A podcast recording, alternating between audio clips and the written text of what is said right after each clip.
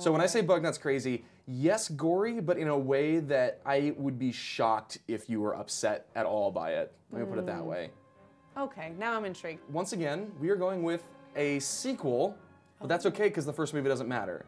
Because the first movie gets recapped in the first 5 to 10 minutes of this movie. Excellent, I love when they do that. Yeah, it is one of the best early works by a guy who went on to direct super blockbusters, and it's also a prime example of some really wild special effects. It's a fun watch, it's a wild ride, and it feels like everybody in it, maybe not having a fun time, but it looks like it was a lot of fun for at least one person. Okay. Kay, have you seen Evil Dead 2?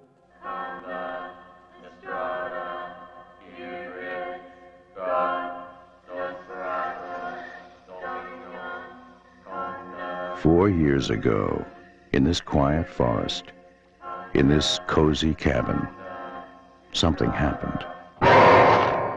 Something so frightening. Something so deadly. Something so evil. We prayed it would never happen again. Now, from the creator of Evil Dead comes Evil Dead 2.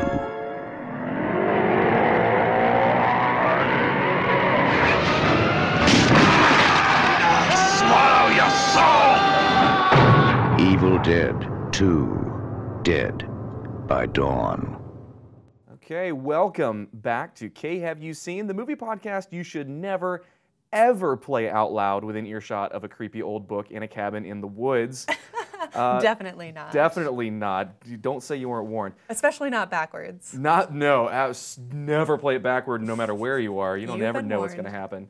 Of course, my name is Kyle. I'm Carrie. And thank you so much for joining us. Before we get into the podcast proper, just a friendly reminder, don't forget to rate and review us if you like what you hear. Obviously, we'd love it if you would subscribe to our podcast here. And be sure to check us out on Instagram and Facebook at Kay Have You Seen.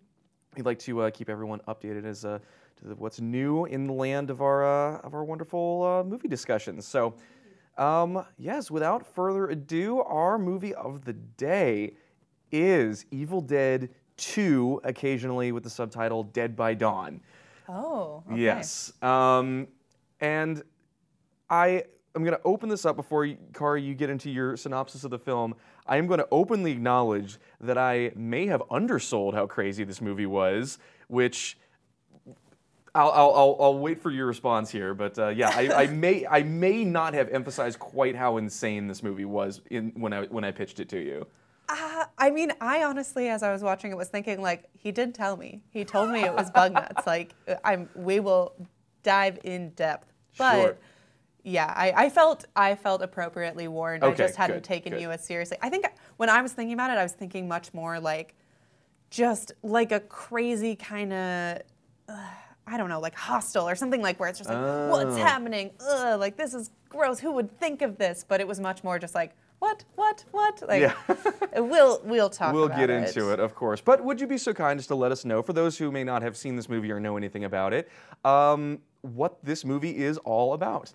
Yes, absolutely. So Ash and his girlfriend Linda find an old abandoned cabin in the woods.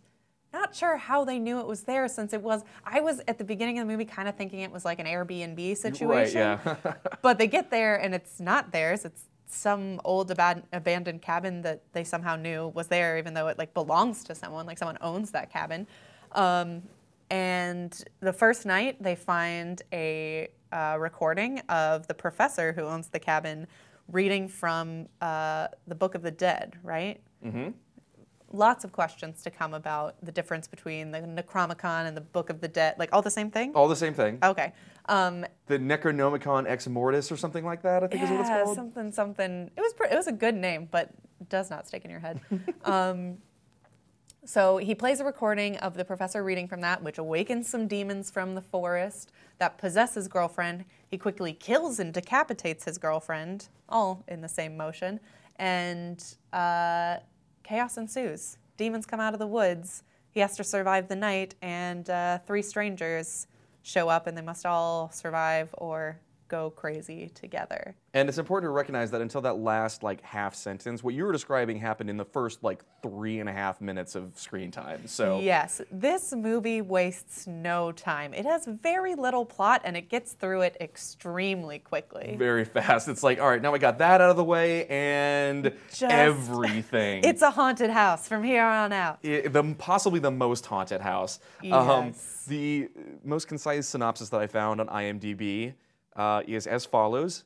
The lone survivor of an onslaught of flesh-possessing spirits holes up in a cabin with a group of strangers while the demons continue their attack.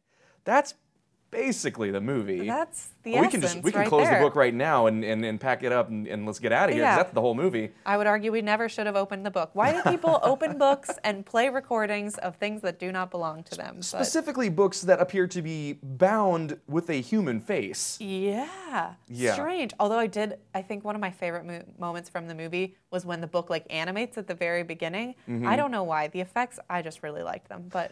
Okay. We will dive deep. Well, sure. And in broad strokes, I mean, what did you think of this movie? Again, I kind of went into this. I know you mentioned it a few times, like, you'll recommend a movie, start watching it, and think, oh, no, Kyle's going to hate this. I didn't quite have that reaction, but I was prepared for that possibility. Yeah, I want to know what you thought I was going to think. Yeah, I thought your reaction was going to either be like, all right, I'm down with this, and, like, roll with all the craziness, or... you're going to see the first geyser of blood and be like, I'm out. No, thanks. This is not for me. I enjoyed it. I mean, it's the same thing we were talking about with The Labyrinth. Like when you are down, when you subscribe to whatever the movie is like positing for you, it's enjoyable. Like it was definitely weird. I definitely want to talk about like how it became popular and how popular it really is. But the overall experience is so unique that I did enjoy it. I realized, like, as soon as I started the movie, I realized I actually did have some familiarity with this because of the series, which is out now, Ash vs. Evil Dead. Right, yeah. Which I honestly only know because we do some work with Stars, right. And so I know it and literally have some of their branding right here. But... she just had up a tissue box with Bruce Campbell's face on it, among other stars. I just realized that he has been staring at me this whole time. So I did know this more than I let on from the last pitch. But yeah, we will dive into it. I don't know that this is one that I would like go back and watch 1,000,000 times over, but I think in the right mood, I would maybe suggest this one. This would be a fun one to just like put on and talk over. That is exactly what I was about to say. Like, it is a perfect movie to play in the background at a party. Yes. Like a Halloween party. Like, it's a movie that you can put on start to finish. There are almost no low points in the action. So you can just like have it on, basically on a loop if you wanted to for your Halloween party background. Yeah. Totally. So when did you first see this, and when do you watch it now? So as we've discussed many times on this show, I was, for many, many years when I was younger, and to a certain extent still am, really interested in movies that I just haven't seen. Like, I just like to learn about what other movies are out there. And that was especially exciting when I was younger, and I hadn't seen most of the movies that I now really like. So... I just remember hearing about this series, Evil Dead, because this is the second of a 3-movie series, and I had heard about the Evil Dead movies in, you know, movie magazines that showed up on like listicles in Entertainment Weekly and other dumb magazines that I used to read when I was a kid, and I just wanted movie news. But it would come up every once in a while, and then when I was in high school, I mentioned this during our Shaun of the Dead episode, that my friends and I were really into zombie movies for whatever reason, and this one for some reason sometimes got lumped in as a zombie movie, even though it's not really. So we rented the first one, which is very different, and we will talk about that for sure. Yeah. But I liked it enough that I went and watched the second one, and they're so different. And when I saw the first one, I was like, this is just weird, and I'm not sure how I feel about it, but I'm still kind of engrossed by it. Emphasis on gross, but Then I watched the second one. And I was like, this is wild. This is like my brand right now. So I just immediately kind of like fell under its spell, more or less. It's like if you hear a band that you really like for the first time, mm-hmm. you might hear their first album and be like, this is not my favorite, but okay, I'm into this. Let's see what else they got. And then like you hear another album by them and you're like, yeah, they got it figured out here. I like this a lot. That's kind of what it was here. And there is like a certain like kind of punk rock aesthetic to this whole thing, like heavy metal punk rock kind of do-it-yourself aesthetic to this movie and its predecessor. Not as much in its follow-up, but that was something I kind of latched onto as well, because that was something that I was really interested at the time also. Mm-hmm. Yeah, I was really impressed with like the do-it-yourself ethic of the production, which was even stronger in the first movie. And just in general, it's like it is still one of the craziest movies I have ever seen in terms of just being so outrageous and inventive and completely free of any kind of conventional limitations. Yeah. It follows almost no rules at all. Yeah, I like really think this.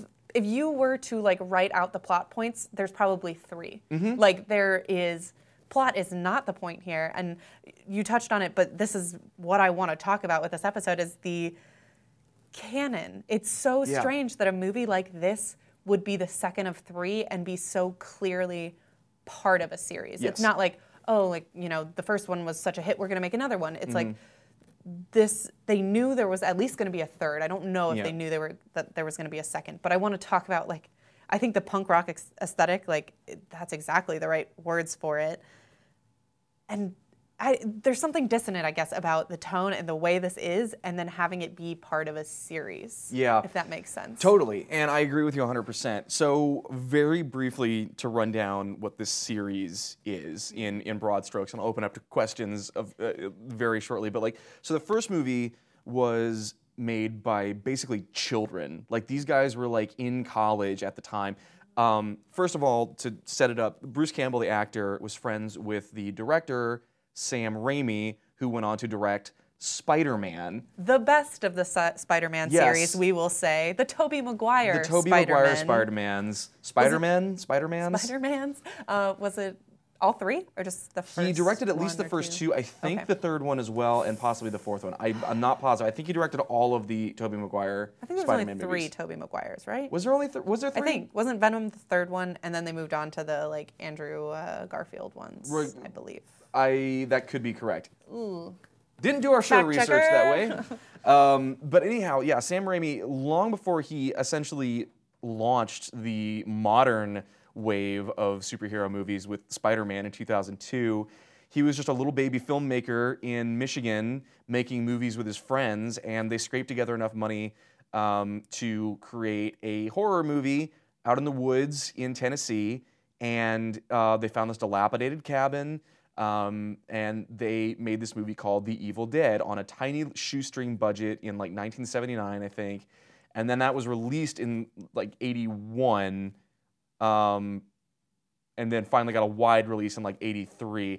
And it was brutal. Like, this movie is not funny. It's not, like, it's not lighthearted. It's just grim and brutal. And there is... I mean, I'm not going to sugarcoat it. There is a scene that is infamous where a woman gets dragged out of the cabin by tree tentacles and gets violated by a tree. Like, it is very, very... It's still just as crazy as this one, but, like, did not have the sense of humor at all. It's... So that tree, like, because the tree thing kind of happens, but it's not, like... It's much more explicit. ...at all sexual in nature. Yeah, she just gets, like, attacked by a tree. But all that being said, and that's just... The violence is much more kind of explicit, but it's even lower of a budget. I mean, they were really just going for it. And their whole intent was to get attention, and it worked. They got a pull quote from Stephen King for it, which went on the poster. Stephen King saw it and thought it was great, and so that kind of got all of them into Hollywood more or less in the early days. Fun fact, the Coen Brothers were PAs on that production. No way. Because they were friends. This was like a few years before they made their debut film, and they were friends with Sam Raimi also, and so they worked together. But anyway, so that's the first movie. Mm-hmm.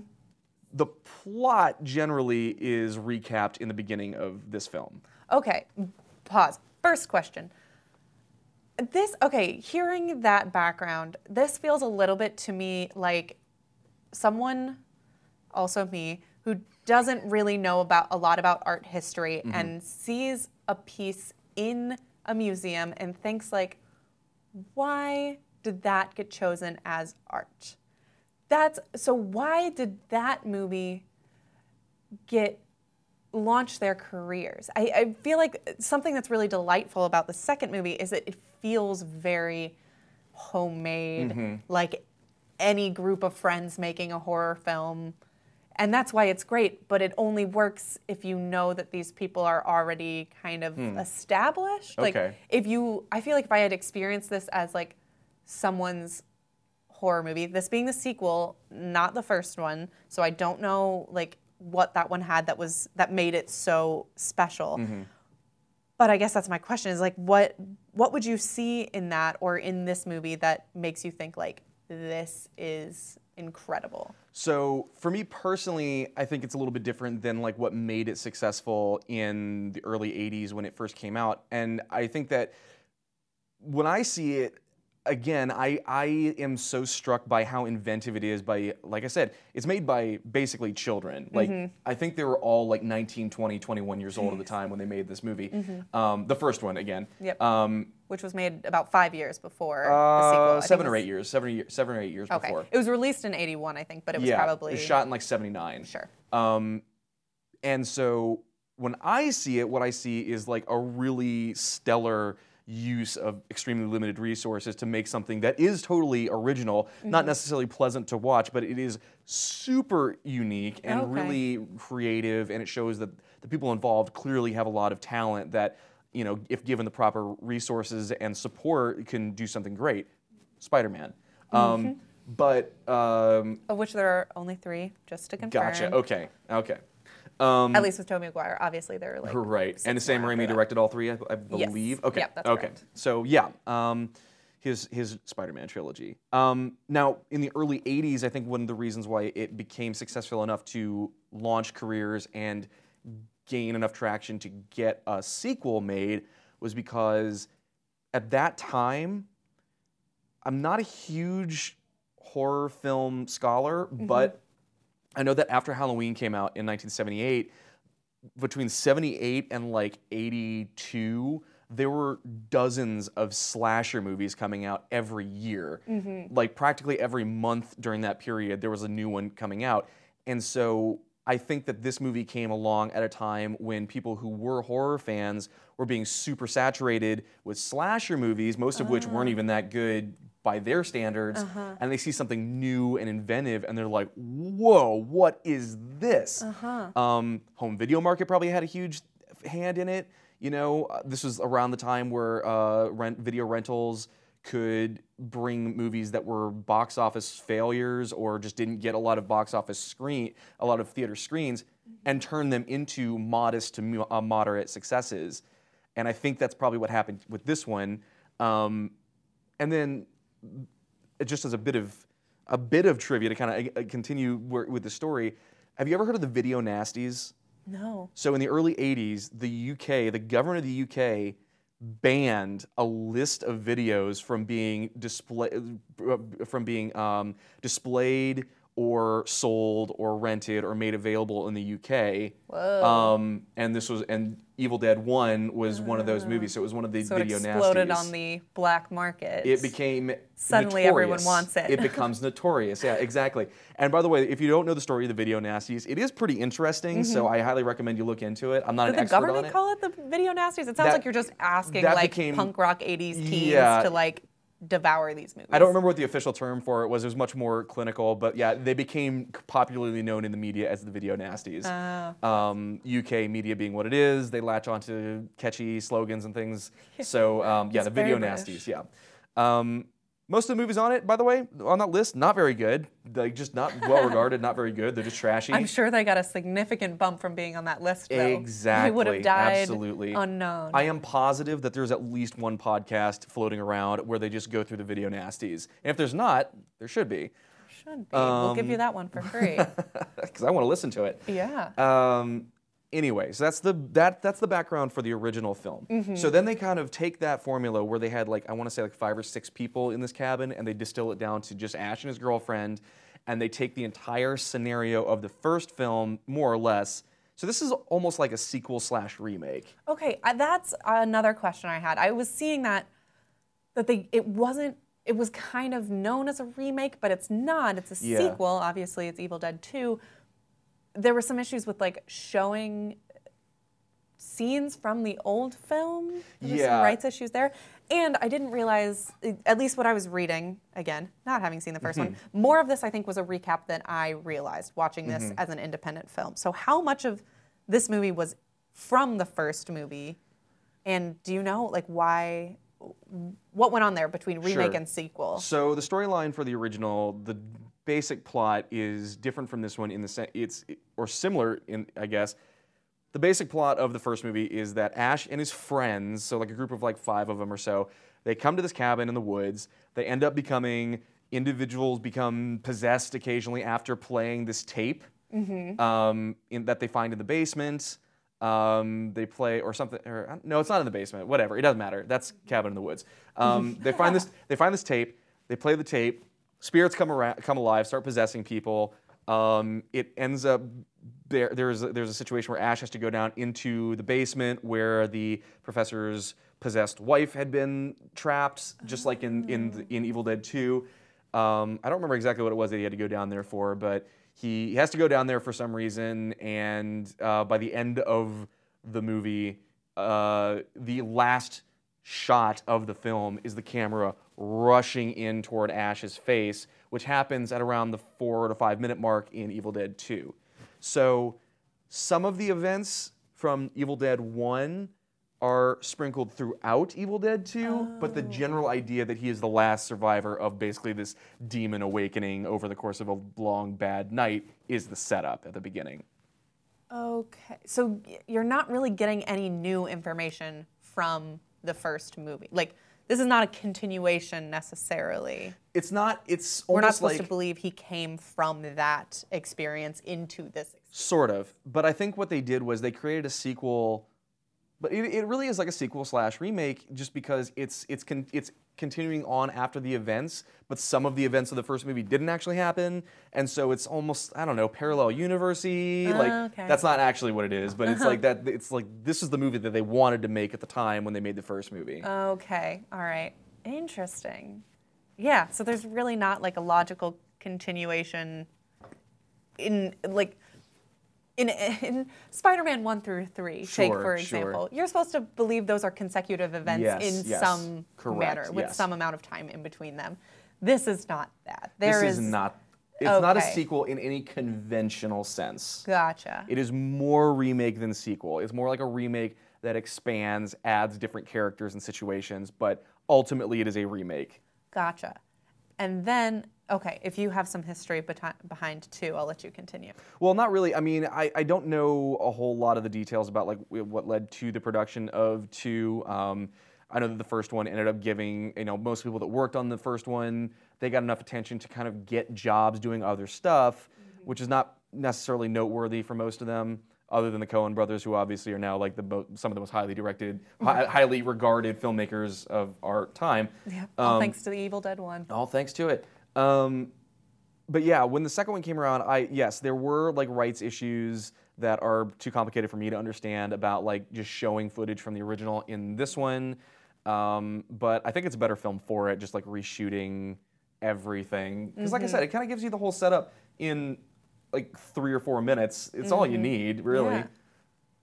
I think it's interesting then moving into, I also have not seen the third. Have you seen the third? Yes, the third one is Evil Dead, or not Evil Dead, it's Army of Darkness, which has been fan nicknamed sometimes Medieval Dead, because as you know from watching this film, at the very end, Ash gets sucked through a wormhole or something and transported to England circa 1300 AD, and the third film, I don't love. It is far more of a like time travel / fantasy movie, which I wasn't crazy about. Basically, the plot is that Ash is now in the Middle Ages, and he has to help the people of this medieval feudal community fight off an army of the Deadites, who are the basically also possessed by the demon spirit forces that were haunting the cabin in the first place. So the origins of them are there, and this Book of the Dead, which is like an ancient Sumerian artifact or something like that, awoke them in the Middle Ages also. So that's where the third movie plays. Like I said, I don't love it, but it's it is so what it is. Weird to me how deeply seated that is in the second movie. Yes. Because it's so just different sounding. Like, number one sounds very plot heavy, especially relatively to the second one, which I cannot emphasize enough, barely has a plot. Like, it's the whole, like, you see a scene from the middle of the movie, kind of it plays into the final shot of the second movie, which I assume is kind of the intro shot or the setup, at least, for the third movie. Yes, it is, yes.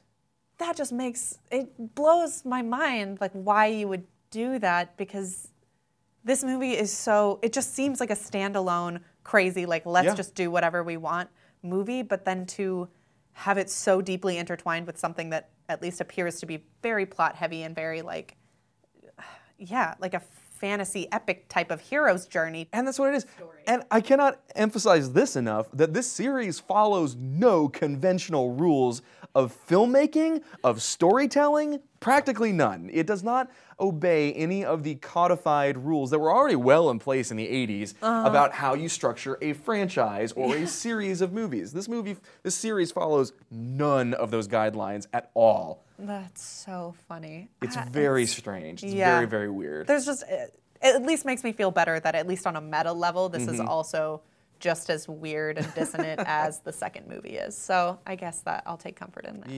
Yeah.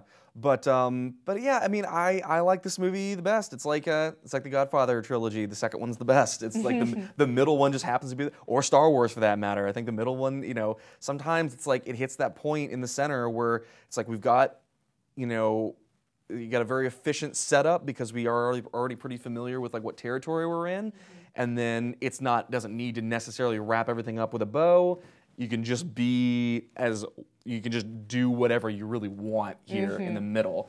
I like that. I think I think it's fun. I'm glad that exists because I feel like so often sequels are just like the money grab. Like we made this really successful thing, we're gonna just keep milking it. But it's nice when they're actually like an improvement on the series. So I feel that.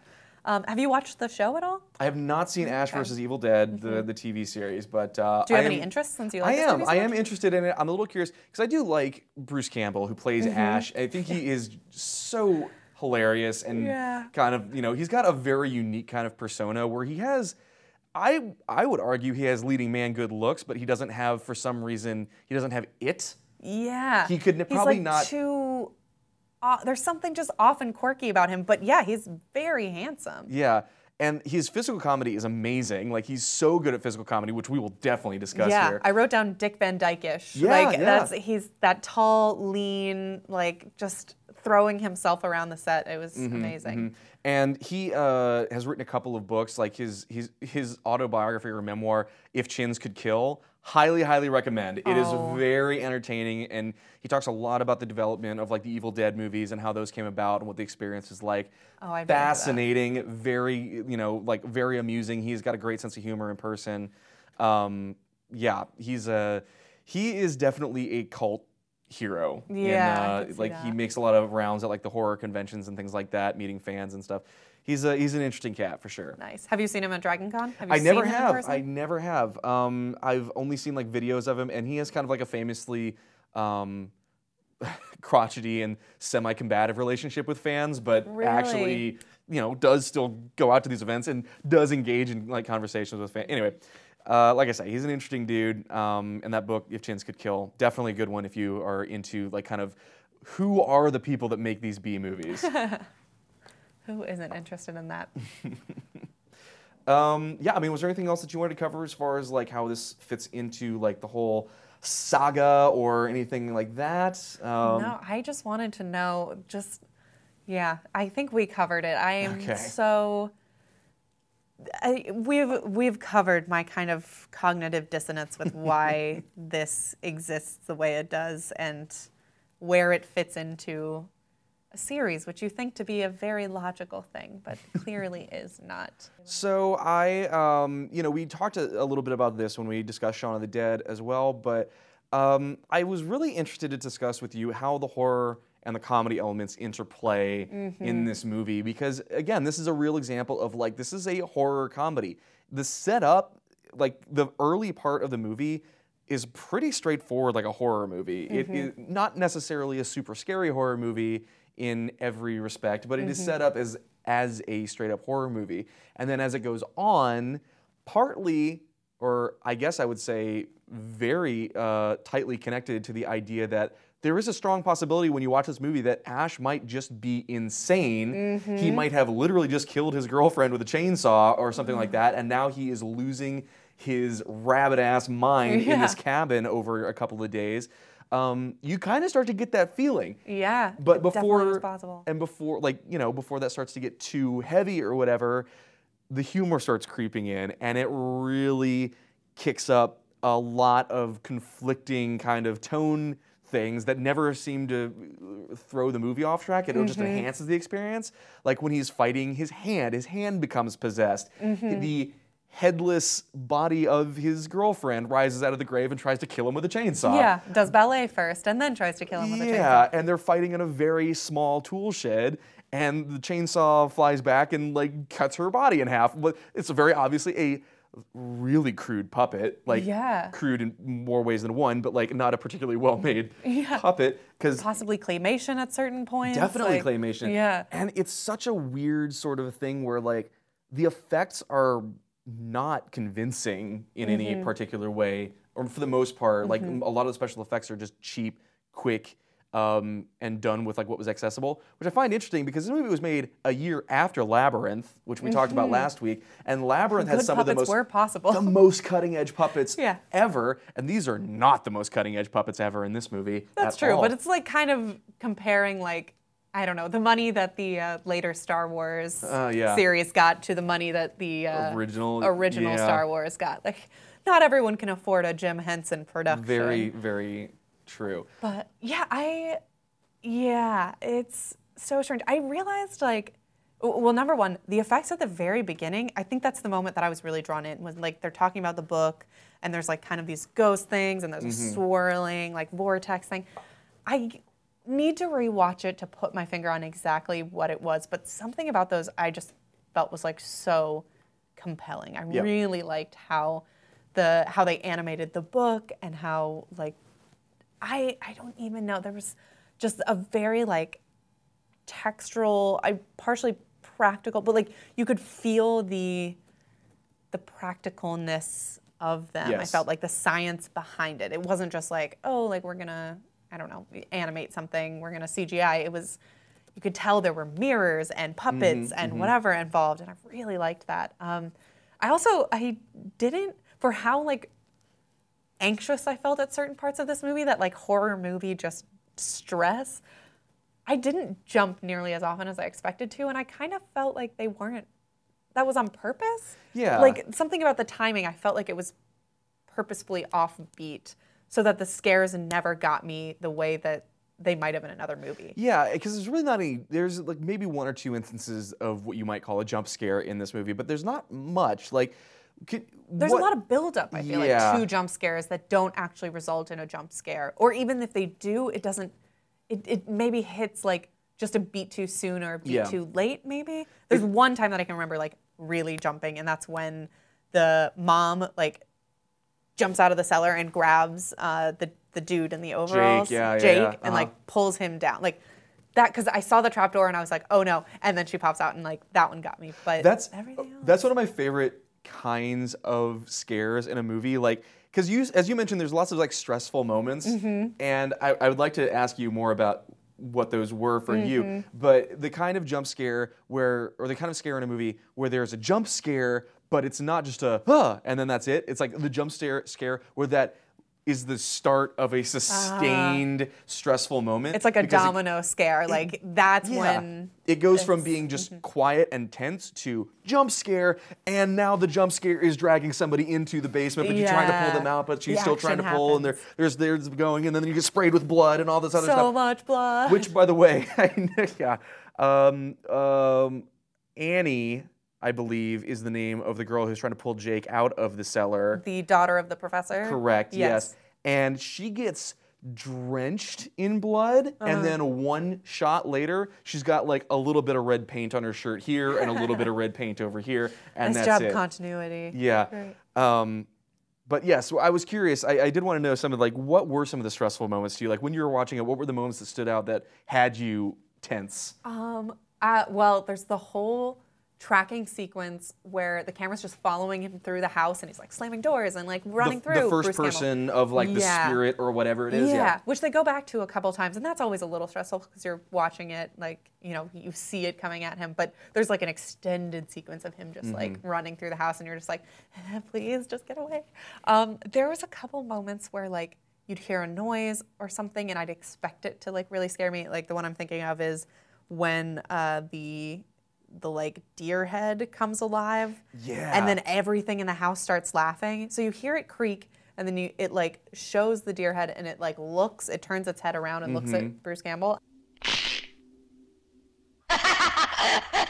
expected that to be scarier. Like I heard the noise and was like, oh no, whatever we cut to next was gonna scare me, but it just didn't. And then the whole laughing thing felt like in a different movie that would have been so creepy and off-putting, but it was just, it was creepy, but it was also just like absurd. So it wasn't as like just deeply scary as it could have been. I refer to that scene where everything in the living room comes alive as the Nightmare Pee-wee's Playhouse scene because everything in the room is like laughing, and that deer head is legitimately creepy looking, and the way it moves, so creepy looking with like the milky eyes and like.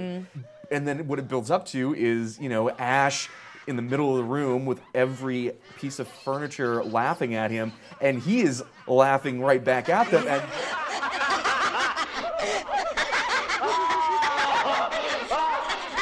I think that's the moment where anybody watching the movie is like, oh, it's that kind of movie, okay. Oh. It's like, again, one of my favorite, like, kind of limited, rare tropes in horror movies is when the protagonist is like, oh yeah, you want to see crazy? I'll show you crazy. Yeah, I can get crazy with. I can get crazy like that. I think that is, I think what sets this movie probably apart from a lot of B horror movies is how Ash reacts with everything. Like instead of being, I mean, he's scared at certain points, but he's just so over the top and like melodramatically tragic at some moments, and then crazy and totally like playing into the whole thing at different moments. Like if he had played this straight, I think it would have felt totally different. It wouldn't have been quite the like absurdist movie that it was. And especially, and I mentioned this earlier, but especially once you get to Ash versus his own hand, which is so good, right? Yeah. Oh, it's so like, oh, that was brutal, but it's so funny. And then the hand is like making little noises and stuff. It's very Addams Family. Very much so. And you know, I love the bit when he finally traps the hand with the knife. Yeah. And then he gets the chainsaw and he's cutting off his own hand and he's like, "Who's laughing now? Yeah. Who's laughing now?" And he's like, "You little bastard." Yeah. Like, oh, okay. I enjoyed it, and I was going to say it looks like Bruce Campbell's having a lot of fun with this performance. He's not. Spoiler alert. Sam Raimi is notorious for torturing his actors, and the closer he is to them, you know, personally, the more he likes to torture them. So many instances, that's twisted. Where he was basically telling Bruce, hit yourself harder. It's like, I don't buy it. Hit yourself harder. What a jerk. Yeah, apparently that's what he does. And the scene where he has to. The earlier scene where Bruce Campbell lands face down in the mud puddle, and he's got his face in there for a long time. Apparently, he had to do that a few times in the makeup, in the demon makeup, with his face underwater. a few times, and he's in there for a really long time. And apparently Sam Raimi was like, you weren't in there long enough. I didn't buy it. Oh, my God. If you want to torture your friends, get into directing, and then you can just do whatever you want. Absolutely. That's too funny. Yeah. That almost makes it better. Did he, like, in his memoir, was he not enjoying it, or was it like, you know what you're getting into when you're going to do a film with him? Both. He was very clear about the fact that he was not having a fun time on this set. And it was made even worse when he, would see that Sam Raimi was like smiling ear to ear, like making him do this stuff, and then make him do it again, and hit yourself harder, and keep your face in the water for longer, and all this kind of stuff. So yeah, it was pretty. It's pretty clear that like he voluntarily went into it, knowing what he was getting into, but also he was not enjoying himself at all. Mm-hmm. But all for you suffer for your art, and I think that it pays dividends in this case for sure. Yeah. Sam Raimi might be a bully on set, but he definitely gets results. So yeah, it was a gem of a performance. Just all of the like, no. Yeah, and, very hammy, so very, very hammy. So and it's interesting because like he carries probably about half of the movie alone, mm-hmm. and playing against just like puppets and things like that. Not unlike Labyrinth, but then once the other characters come in, it kind of slows things down a little bit. I feel like the other characters involved are almost not necessary. Like, they're not even really catalysts for anything cool to happen, what I mean? I feel like they're only in the movie for, 15 minutes also. Like, there's not a lot of time with them there, mm-hmm. and then they die off very quickly. Yeah. But, they were just not that necessary. I was not a huge fan of Annie. No, she looked like a stuck-up preppy. Frankly, I mean that was kind of the vibe I was getting. She had this clown grin, perhaps. If you saw her in scenes, I think she had kind of an underbite, and so when she was closing her mouth, it had this terrifying grin. And then she was just unpleasant for a lot of the movie. But she just was off-putting. Mm-hmm, mm-hmm. And then her boyfriend Doug or Dan or whatever his name was. He was a nobody. He existed only to become possessed, which was fine. Kind of like Linda. I mean, again, this is such a scattered conversation because it's kind of hard to keep it on track because so much happens in this movie, and yet there is nothing no track. Really. This movie doesn't even have a track. It has no track. Were there any of? I'm curious about some of your favorite effects because that is a huge part of this movie is the effects.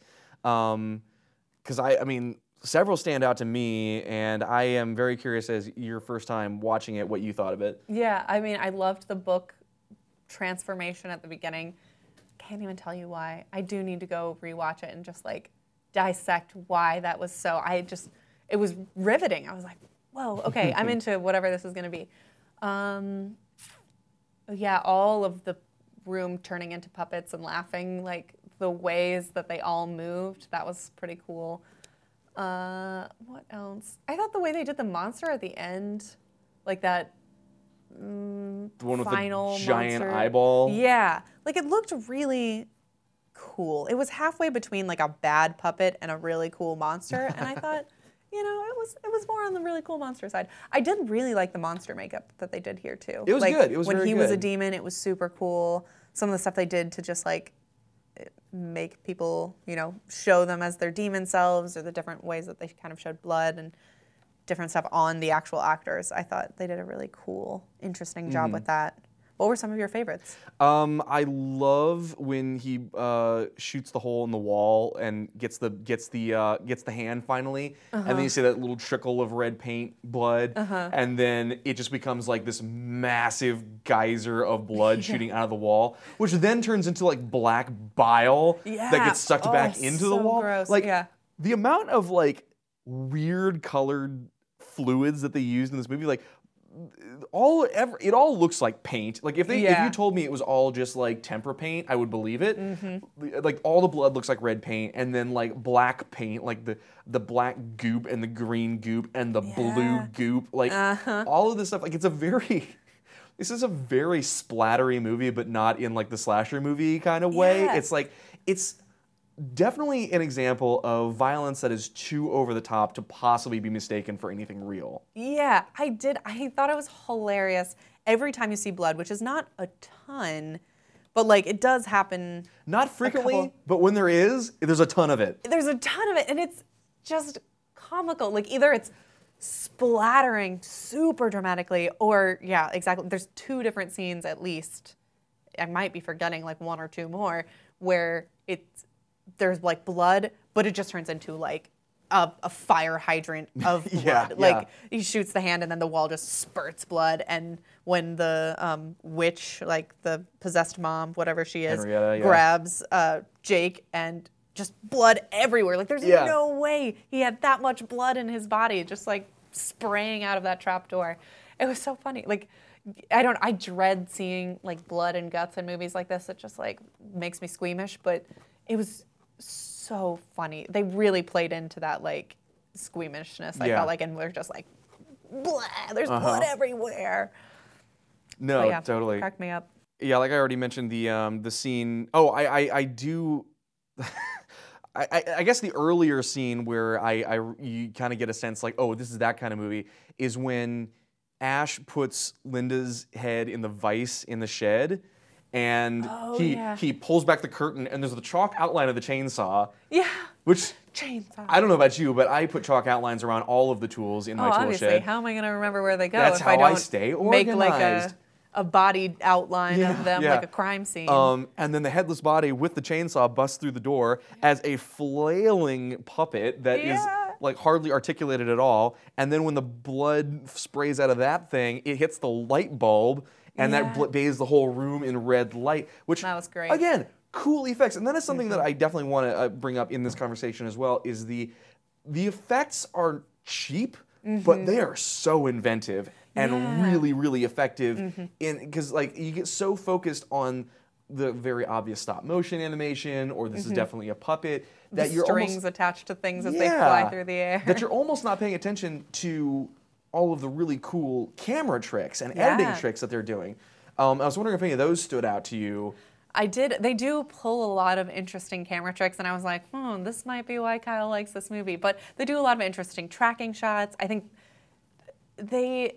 In a lot of horror movies, it's a bad thing. I mean, horror and action especially, it's a bad thing if you can see the seams, if you can see the effects. If you're thinking about them, then it's probably not executed very well.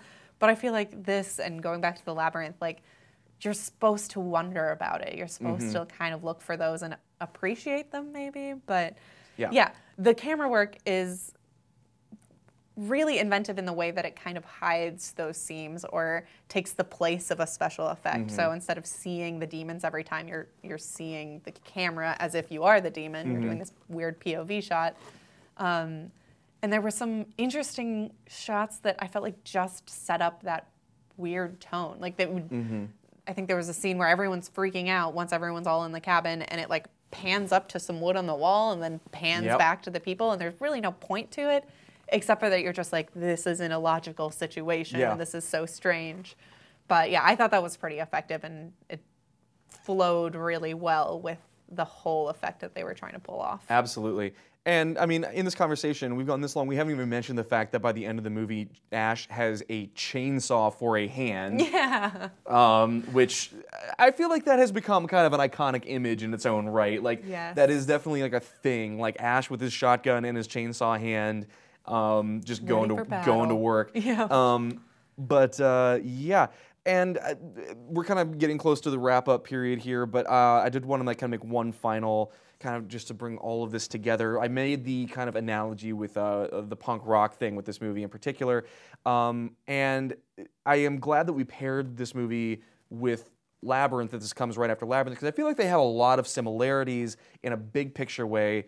Because they're both very effects heavy, they're both very unique and uncommon visions. But I think that the difference is like with Labyrinth, it's like a Rush record, you know, like the band Rush. It's really inventive and unique, and it's made by people who have like these exacting specifications that they need their craft to be, and they're operating at the highest level of production, and it's a very polished.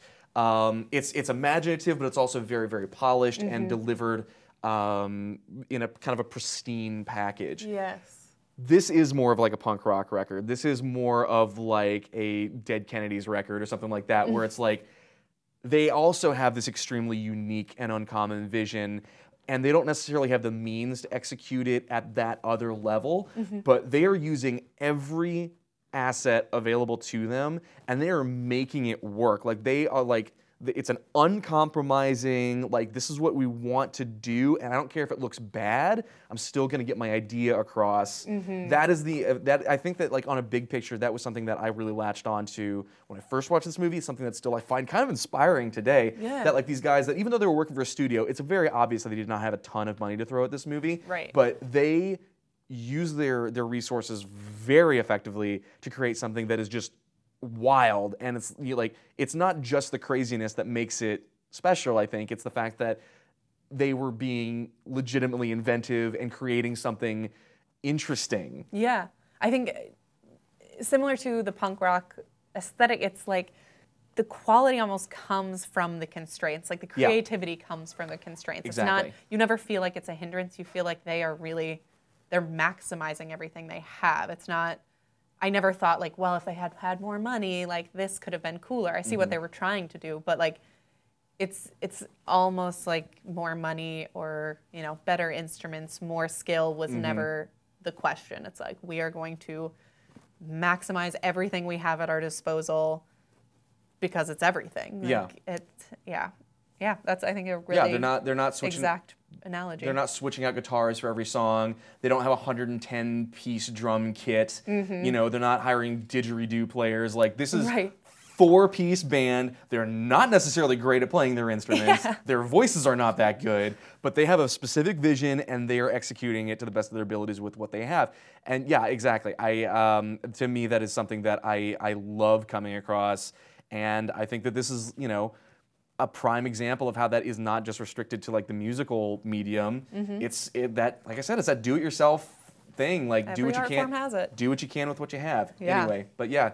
Wrapping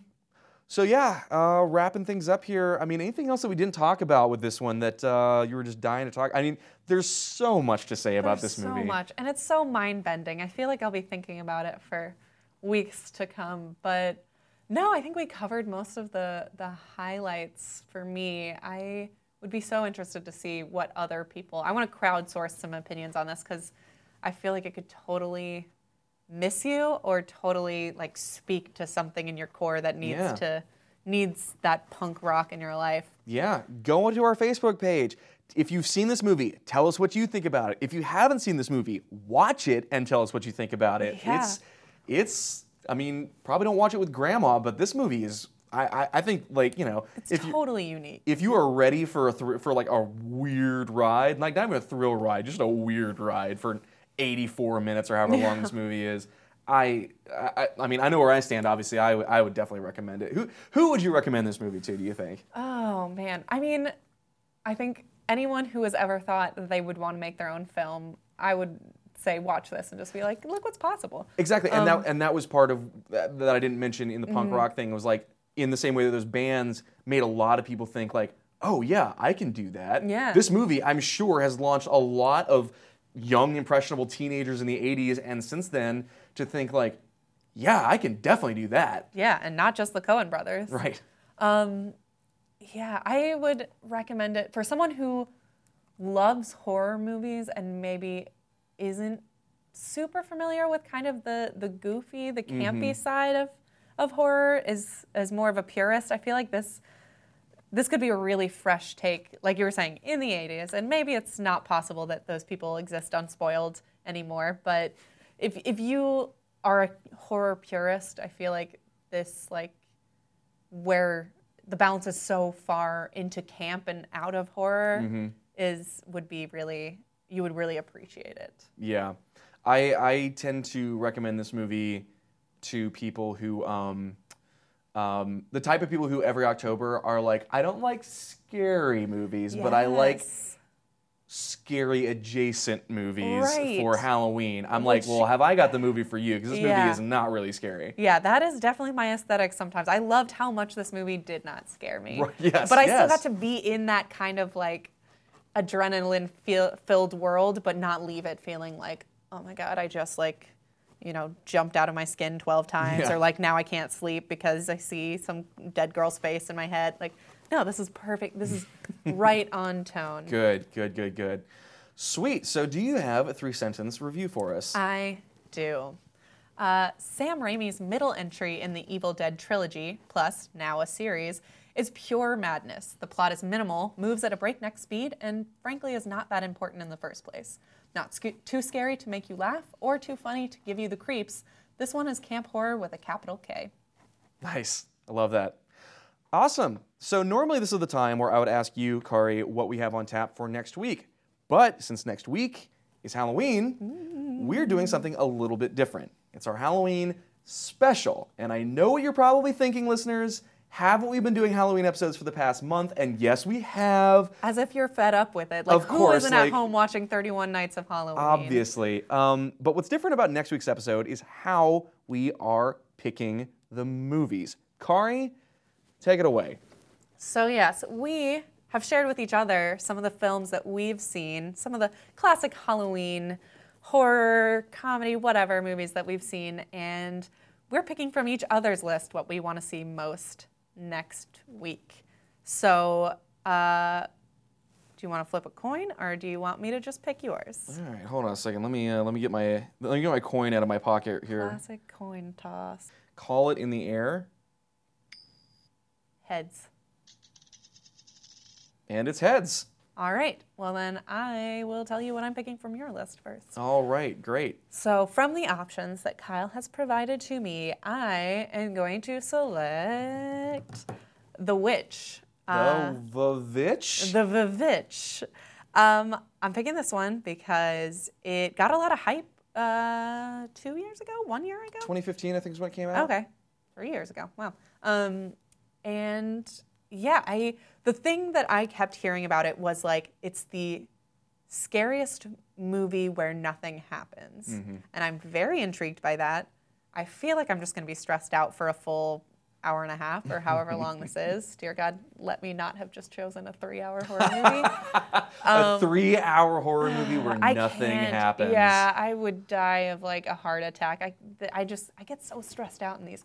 But yeah, I'm really intrigued by that logline, so I'm excited to watch it. Great, awesome. Well, I have chosen from your list, true to form, a movie from the 1970s that you haven't seen. Shocking. But I've chosen Brian De Palma's Carrie, yes. Which is wait, you aren't going with the Chloe Moretz version? That is. Oh no. Correct. No, I was going to ask about that because there were several movies on your list that I was like, these have been remade. I know, I thought that with your list too, but I was like, I'm pretty sure I know which one. Anyway, yeah, so I have been fascinated with the movie Carrie for a long time, even though I've never seen it. I've been really interested to watch it. I know it's based, not only the first Stephen King adaptation, but based on Stephen King's first published novel. Mm-hmm. And so, it's got a lot going for it that, I'm really fascinated in. Unconventional horror movies for their time, and especially ones that made like a big splash culturally. So I'm really kind of fascinated to see. Quite a splash. We will be talking about a lot of splashing with this movie. Well, but yeah, so that is going to be our double feature Halloween special. So if you're following along at home, buckle up. You got a week to watch 2 movies. You can do it. I've been averaging like 4 to 6 movies a week for the past month, it feels like. So, but yeah, I'm very excited to have this conversation. I think it's going to be a lot of fun. Spooky fun. Too spoopy for me. But yeah, so enjoy those films. And again, before we completely say goodbye for the week, be sure you give us a rate, review, for the podcast. Subscribe, of course. You want to always get updates whenever we got fresh material. And of course, if you want to see more of what we're doing, hit us up on Facebook, Instagram at KHaveYouSeen _ between the words if you're on Instagram. But until next week, I'm Kyle. I'm Kari. And happy Halloween.